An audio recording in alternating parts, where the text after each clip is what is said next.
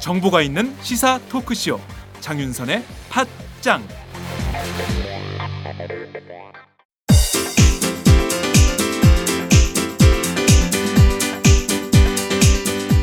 선배님, 문학을 잘 가르치는 대학이 따로 있을까요? 문학? 문학이면 서울디지털대학교 문해창작학과지. 왜요?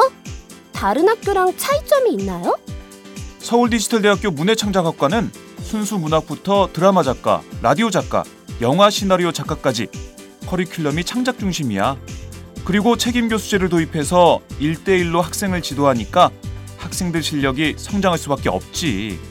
아, 그래서 문단에 데뷔한 사람들 중에서 서울 디지털대 문예창작과가 많군요. 그럼 문단에 데뷔하는 사람만 매해 10명이 넘어. 교수진 중에서 문예의 질을 직접 발행하는 사람이 5명이나 된대. 유명 작가들이 동아리 활동까지 같이 하면서 학생들 작품을 지도해준다니까. 그렇구나. 그럼 입학 후에 내가 소설가가 될지 시인이 될지 드라마 작가가 될지 가능성을 알아볼 수 있겠네요. 지금이 입시 기간이죠? 아싸, 결정! 고마워요, 선배. 서울디지털대학교 문예창작학과 신입 편입생 모집 중.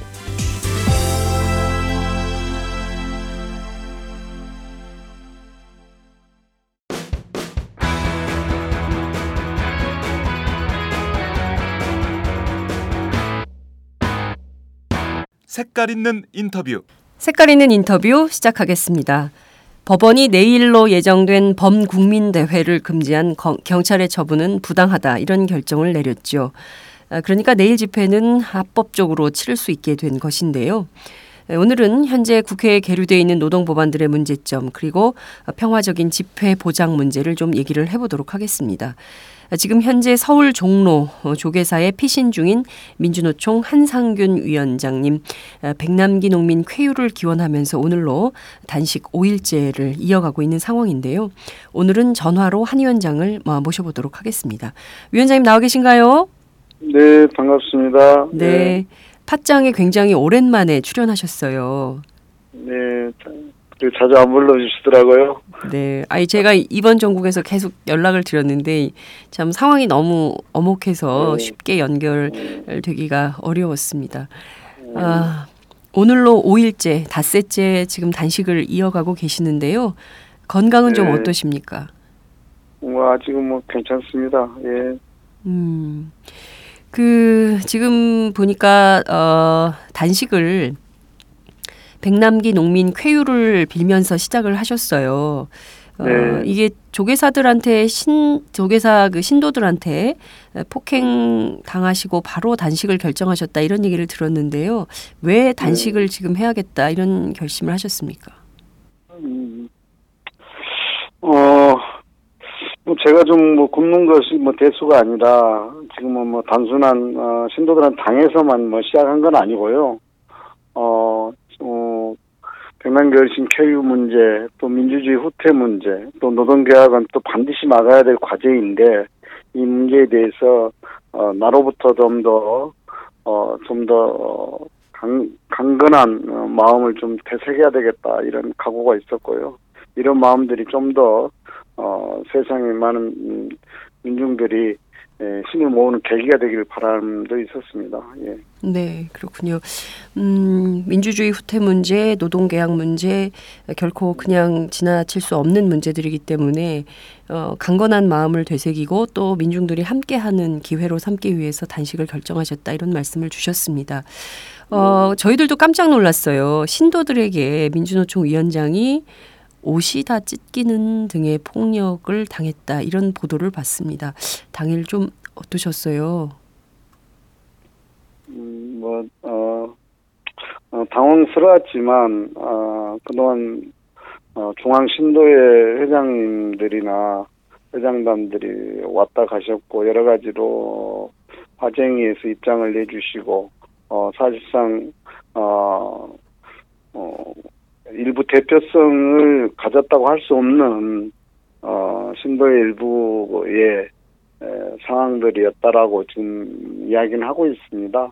그런데 그 내용 쪽의 질들은 정말 다시 생각해도 굉장히 살기가 넘치는 그런 상황들을 보았을 때 참 이렇게 그분들이 뭘 위해서 그렇게 하는 건지 정말 알 수 없었고 그것을 바라본 제 입장은 좀 참담하기 그지없었다 이렇게 생각합니다. 네. 살기 넘치는 상황이었고 과연 그분들은 무엇을 위해서 그렇게 하는 것인지 생각해보지 않을 수 없었다 이런 말씀을 주셨습니다. 굉장히 참담한 심경이 드셨을 것 같아요. 자, 지금 조계사에 머무를 수 있는 기간 6일로 정한 것 같습니다. 지금 6일간의 시간이 남아있는 것인데요. 그 안에 위원장님이 어떤 결정을 할 것인가 이것도 굉장히 중요한 포인트인 것 같습니다. 위원장님 좀 어떻게 보십니까? 아무튼 6일까지 이렇게 날짜로 정한 바는 없고요. 네. 아무튼 제가 혼자 몸으로 지금 와 있지만 사실 경각에 달린 2천만 노동자의 생존권을 어떻게든지 지키겠다라는 그 일념으로 들어왔기 때문에 그 본질의 문제가 지금 전혀 해소되지 못하고 있는 상황은 지금 현재 제가 어떤 정해진 일정에 따라서 여기 들어온 목적들이 해소됐거나 이런 것들은 전혀 아니기 때문에 그런 문제에 대해서는 고민들을 좀 더 하고 있습니다. 네. 알겠습니다. 본질적인 문제들의 해결이 우선이고 그 밖에 6일간의 기간이라든가 이런 것들에 대해서는 지금 걱정하거나 고려할 상황이 아니다. 이런 말씀을 주신 걸로 정리하겠습니다.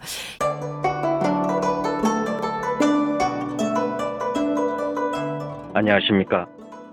저는 정도전을 15년 전에 최초로 소설로 썼던 작가 임종일입니다.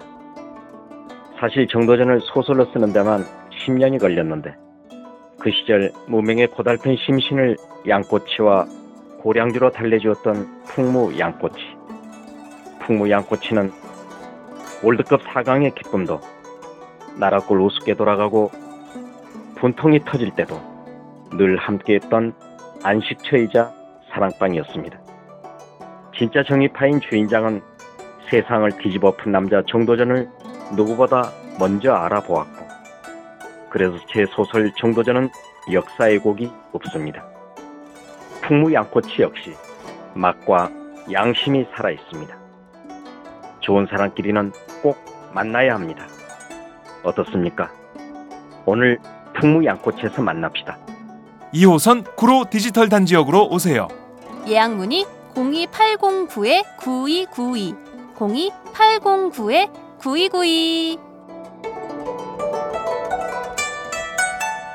팟짱 애청자라고 하시면 정성 가득 담긴 서비스도 나갑니다. 현안들을 좀 여쭐게요. 법원이 우선 내일 예정된 범국민대회를 금지한 경찰의 처분은 부당하다 이런 결정을 내렸습니다. 이 결정을 좀 어떻게 보십니까? 지금 1차 총궐기 오고 나서 정말 민주노총을 전부 다 압수수색하고 군사 독재 시절에도 없었던 일들을 자행했거든요. 네. 그리고 수많은 지금 소환과 조사 대상자를 넓혀가면서 완전히 이건 유신의 부활이자 공포 정치의 본질을 우리가 보고 있는 것인데, 이제 이런 과정 속에서 사실상 그날 13만의 민중들이 왜 서울로 모였는지에 대한 그 목소리에 무엇이 담겨있는지에 대해서는 어떤 누구도 보수 언론들은 침묵한 채 사실상 차벽과 물대포의 마지막 저항을 하는 이것을 폭력으로만 매도했던 시간들인데, 이것을 근거로 해서 집회를 불허하겠다는 경찰의 정말 초헌법적 발상들이 결국 법원에 의해서 부당하다라고 이제 판정이 나서 뭐 자연스럽게 집회가 가능하게 된 것 같습니다. 그래서 사실 정권이 마음에 들지 않다고 해서 정권의 불만 세력이라고 해서 그 목소리가 제어당하거나 목소리를 낼 수 없다라면 그건 민주주의가 아닌 것이죠. 이 지금 상황 하나만 보더라도 이 사회는 어마어마한 민주주의 지금 후퇴의 상황에 처했다. 이것을 반증하고 있는 거 아니겠습니까? 네. 지금 상당히 심각한, 아무리 정권 그리고 그 정부에 대해서 비판하고 불만을 제기하는 세력이 있다 손 치더라도 그 세력의 목소리를 제어하거나 그 목소리 자체를 아예 낼 수 없도록 하는 것은 민주주의가 아닌 것이다. 이런 말씀을 주셨습니다. 그렇지만 어찌됐든 내일 집회는 좀 평화적으로 진행이 될 수 있는 것이 중요한 거 아니냐 이런 얘기가 나오고 있습니다. 폭력 집회는 안 된다 이런 주장인데요. 위원장님께서는 내일 집회 어떤 방향으로 치러져야 된다고 생각하십니까? 지난 집회에는 각 농민과 노동자, 빈민, 청년 학생들이 따로 모여서 전체를 다시 광화문으로 모이는 과정을 갖는 집회의 상이었어요. 네네. 네, 그러다 보니까 모이는 과정 속에서도 한 군데 모일 수 있는 장소를 제공하지 못하는 이런 문제가 발생돼서 사실상 차벽으로 너무 과하게 모든 통로를 막아버린 저의 근원을 제공했던 것들이 여러 가지 그날 상황을 유발했다 이렇게 좀 보고 있는데 이번 같은 경우는 먼저 지금 다 시청 광장에 모일 생각입니다. 전체가 모여서 이 시대의 노동개혁과 민주주의 후퇴, 농민과 빈민의 생존권의 문제에 대해서 같이 공감하고 그러면 우리는 어떻게 이 잘못된 세상들에 대해서 바로 잡아 나갈 것인지에 대해서 분명한 가치 동일감을 확인하고 서울대에서 사경을 헤매고 계시는 백남기 어르신의 쾌유를 빌러 가는 그런 행진을 하겠다 이렇게 이야기하고 있고 그 기조는 사실상 정권이 공무원을 불법이라 하고 그것을 갖다가 1년 이상의 실형을 더 주겠다라는 겁박까지 하고 있는데 공면이 그러면 우리는 가면이라도 쓰고 조롱할 수밖에 없다. 그것이 과연 이 정권이 할 수 있는 정말 코미디 같은 지금 탄압, 국민을 IS로 규정하는 이런 일들을 볼 때 우리는 우리가 할 수 있는 최소한의 방식들을 동원해서 우리가 왜 이렇게 연동설안의 물도표를 감수하면서까지 투쟁하는지에 대해서 시민들한테 알려나가는 그런 집회를 계획하고 있습니다. 네, 그 행진 과정에서의 또 다른 마찰이 있지는 않을까요? 그게 뭐 경찰이 뭐 길을 터준다면 인도로 행진한다거나 이런 방식으로 선택을 하실 건가요? 뭐 지금 현재 도로에 대한 행진은 화가 날 걸로 저는 알고 있기 때문에 네. 그런 문제에 대해서는 큰 문제가 없을 것 같은데 네. 어느 코스에 대한 문제에 대해서 우리가 한 군데 모여서 출발하기 때문에 네. 그 문제에 대한 것들을 너무 인위적으로 지금 폭로를 차단하거나 이런 문제가 되면 네. 그럴 필요가 없다. 우리는 폭로를 애초에 쓸 생각이 없기 때문에 네. 다 열어놓으면 될 것 아니냐 이제 이렇게 주장하고 있는 거죠. 네. 당일 집회에서 그 청와대로 가라 이 발언을 가지고 굉장히 위험한 발언이다. 이게 그 정치권에서도 굉장히 크게 회자가 됐었는데요. 이 발언의 취지나 목적 이런 것은 어디에 있었다고 봐야 될까요? 지금 현재 이 사회가 지금 점점 공안 통치로 가고 있고 민생 파탄의 책임은 실질적으로 이 정부에 있습니다. 그럼에도 불구하고 이 정부는 지금 민생 파탄에 대한 책임에 대해서 어떠한 사과를 하지 않고 모든 책임을 노동자들한테 넘기고 있는 것이 현실적인 문제이고 이걸 대통령 공약으로 했던 각가지 사항들을 다 지금 폐기되고 있는 과정에서 우리가 청와대에 이런 잘못을 갖다가 따지는 문제는 당연한 문제이고 그렇다 하더라도 현실적으로 청와대 앞마당까지 우리가 갈 수 있는 이런 힘들이 있는 것도 아니고, 그런 사실상 실체적 목표는 그게 아니고, 이 불통의 정부야 왜 이렇게 노동자 서민의 민중들의 목소리를 듣지 않느냐, 제발 좀 들어라. 그래서 좀 더 가까이 그 목소리를 내기 위한다는 것이 청와대로 가라는 그런 주장이었습니다. 네, 그러니까 실제 그 위원장님의 주장과 전혀 다른 방향으로 여론이 가는 문제를 좀 정리할 필요가 있어서 여쭌 것이고요. 지금 보면 검경은 한상균 위원장님의 어떤 체포에 주안점을 두고 있는 것 같습니다. 이런 말씀을 하셨어요. 노동개혁에 맞서 경각에 달린 노동자들의 생존권을 지켜만 준다면 저는 당당히 걸어나갈 것입니다. 이렇게 말씀하셨습니다. 현재 이 뜻에는 변화가 없는 건가요?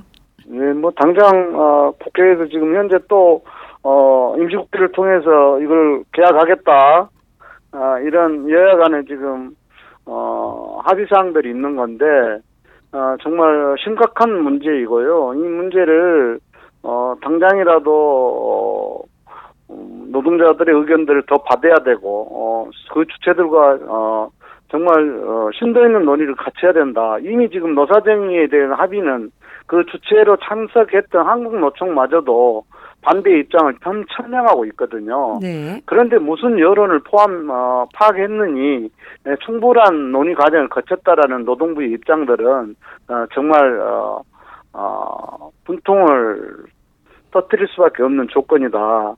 이렇기 때문에 지금 제가 했던 그런 약속에 대해서는 변함이 없습니다. 본격 직장인 드라마 공생 대리운전 편. 부장님 가볍게 한잔 하시죠. 나 차 가져왔는데. 아예 착한콜 대리운전이 있잖아요. 부를 때마다 500원이 기부되는 착한콜. 딴지가 기부 내역을 검증한 착한콜 1800-9998. 대리운전도 믿고 맡기세요. 꽃배달은 1800-9222. 퀵서비스는 1800-9668로 착한콜 하실 수 있습니다. 꽃배달은 1800-9222. 퀵서비스는 1800-9668입니다.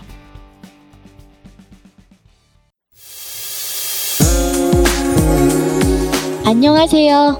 과메기가 생각나는 계절이 되었습니다. 비린내 나지 않고 믿을 수 있는 과메기를 드시고 싶으시죠? 딴지일보 기자가 구룡포 현장으로 찾아와 생산에서 포장, 맛까지 검증한 참 좋은 과메기를 권해드리고 싶습니다. 인터넷으로 참 좋은 과메기를 검색해주세요. 정말 맛있습니다.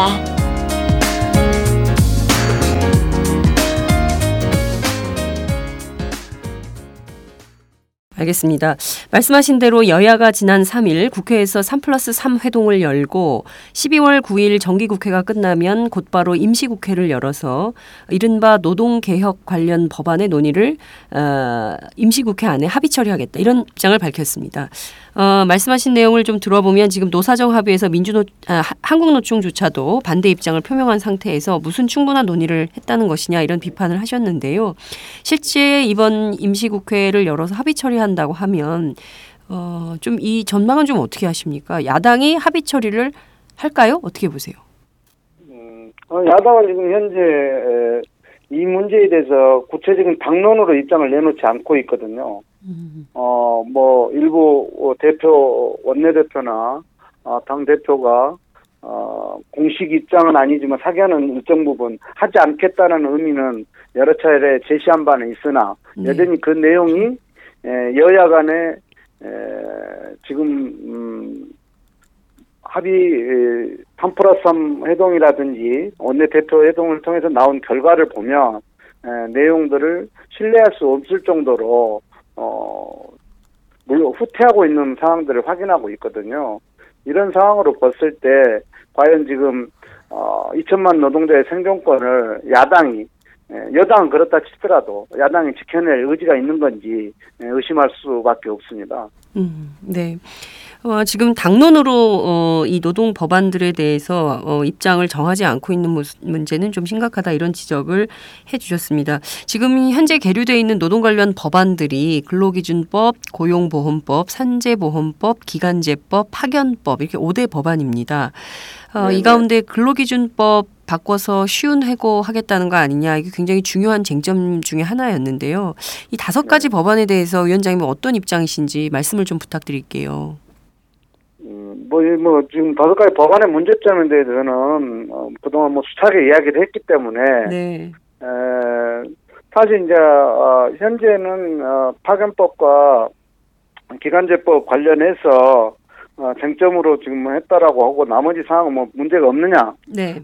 이야기하고 있는데 사실 그렇지 않고 건기법 관련해서도 지금 심각한 문제가 있습니다. 특히 저는 노동시간 단축에 대해서 민주노총 입장을 수차례 제기한 바 있거든요. 네. 사실 정부가 지금 청년의 일자리를 하겠다는 프레임을 들고 나와서 네. 노동각을 해야 된다라고 주장하고 있습니다. 근데 청년의 일자리는 사실 일자리의 수가 아니라 지금 질의 문제인 것은 세상상 누구도 다 아는 문제거든요. 그렇습니다. 어디 가서 일해도 최소한 생계가 유지되는 좋은 일자리가 있으면 이 청년 실업의 문제는 순식간에 다 해결될 수 있는 문제입니다. 그러나 근데 점점 더 나쁜 일자리를 양산하겠다는 것이 현재 노동계약의 본질이 있거든요. 네. 그러면서 그것이 아니라고 이야기하는 것들은 정말 어떤 근거로 이야기한 건지 국민들은 도저히 납득할 수 없는 문제이고요. 그래서 근본적으로는 노동시간 단축의 문제에 있어서는 사실 민주노총은 법이 아니라 우리 현장에서부터 실질적으로 우리 스스로 노동시간을 줄이는 문제에 자기 선언들을 하자는 내용적 접근을 하고 있어요. 이렇게 하면 정부나 사용자가 정말 저임금 착취구조로 계속 유지하려는 이 노동의 근간들을 획기적으로 좀 변화시킬 수 있겠다 이런 생각을 가지고 있습니다. 이렇게 하면 한 62만 개 이상의 일자리들은 만들 수 있겠다 이렇게 되고 있고 이것을 전 노동계로 확산시키는 문제를 저희는 적극적으로 검토하고 내년에 정책 대응에 대해서 확정지을 예정입니다.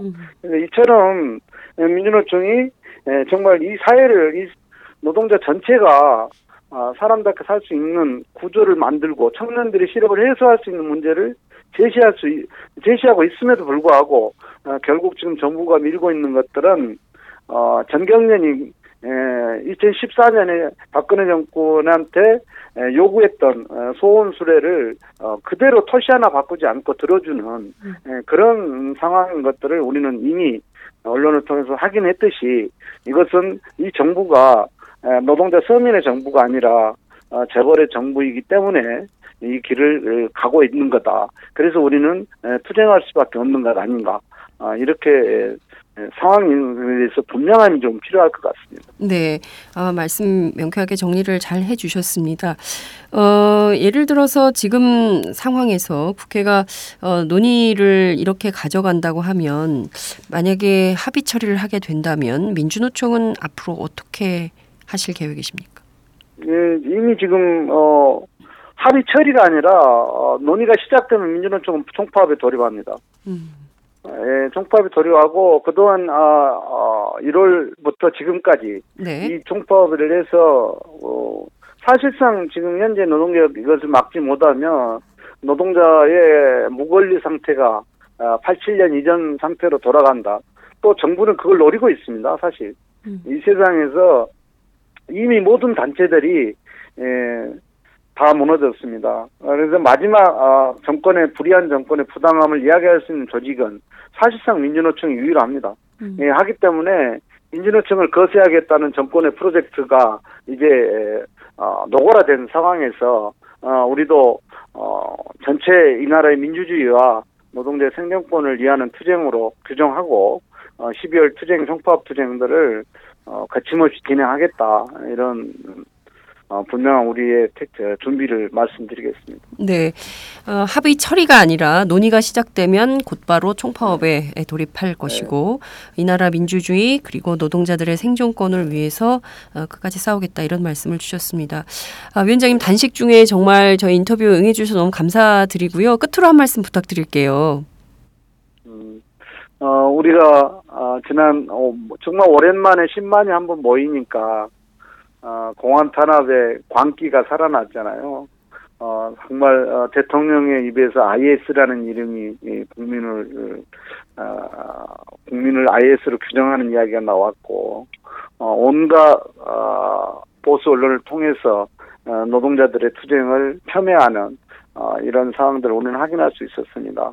네, 그러나 결국 이 땅에는 10,000,000 비정규직 노동자들이 신음하고 있고 절대 땀 흘려 일해도 희망이 없는 절대 다수의 서민들이 지금 현재의 민생 파탄에 대한 책임들을 묻고 싶어하고 있습니다. 그 앞자리에 민주노총은 투쟁하는 것들을 역사가 주어진 사명이라 생각하고 절대 두려워하지 않고 당당하게 싸워나가겠다는 말씀드리겠습니다. 국민 여러분, 힘을 내고 함께 싸우면 우리가 원하는 세상들은 반드시 만들 수 있다는 자신감을 가졌으면 좋겠습니다. 고맙습니다. 네, 위원장님 오늘 말씀 잘 들었습니다. 감사합니다. 네, 네. 지금까지 민주노총 한상균 위원장과 함께했습니다.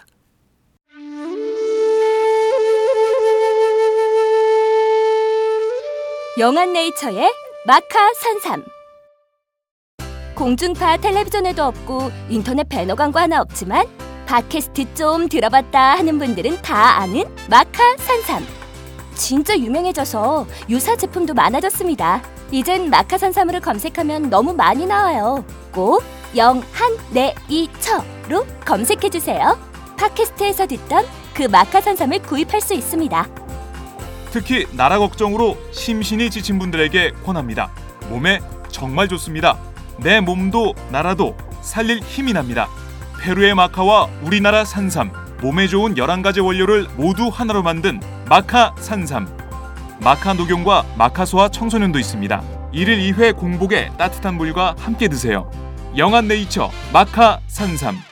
네, 저도 팟짱 녹음하기 전에 마카산삼을 꼭 챙겨 먹고 있습니다. 안녕하세요. 자유사의 팟짱, 귀에 팍팍 꽂히죠? 저는 오늘도 오마이뉴스 최종병기라고 바닥바닥 우기고 있는 김병기 기자입니다.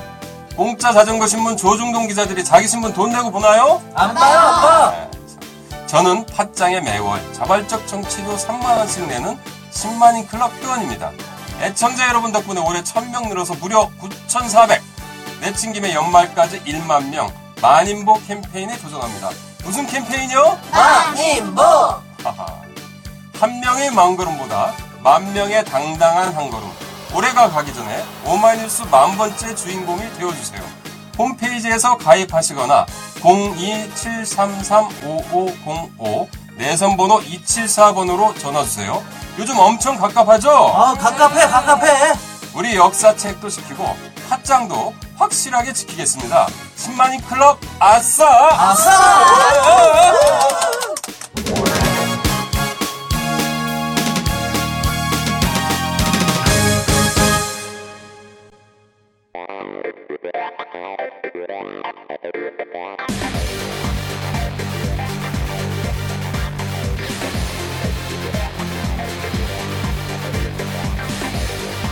정보가 있는 시사 토크쇼 장윤선의 팟짱.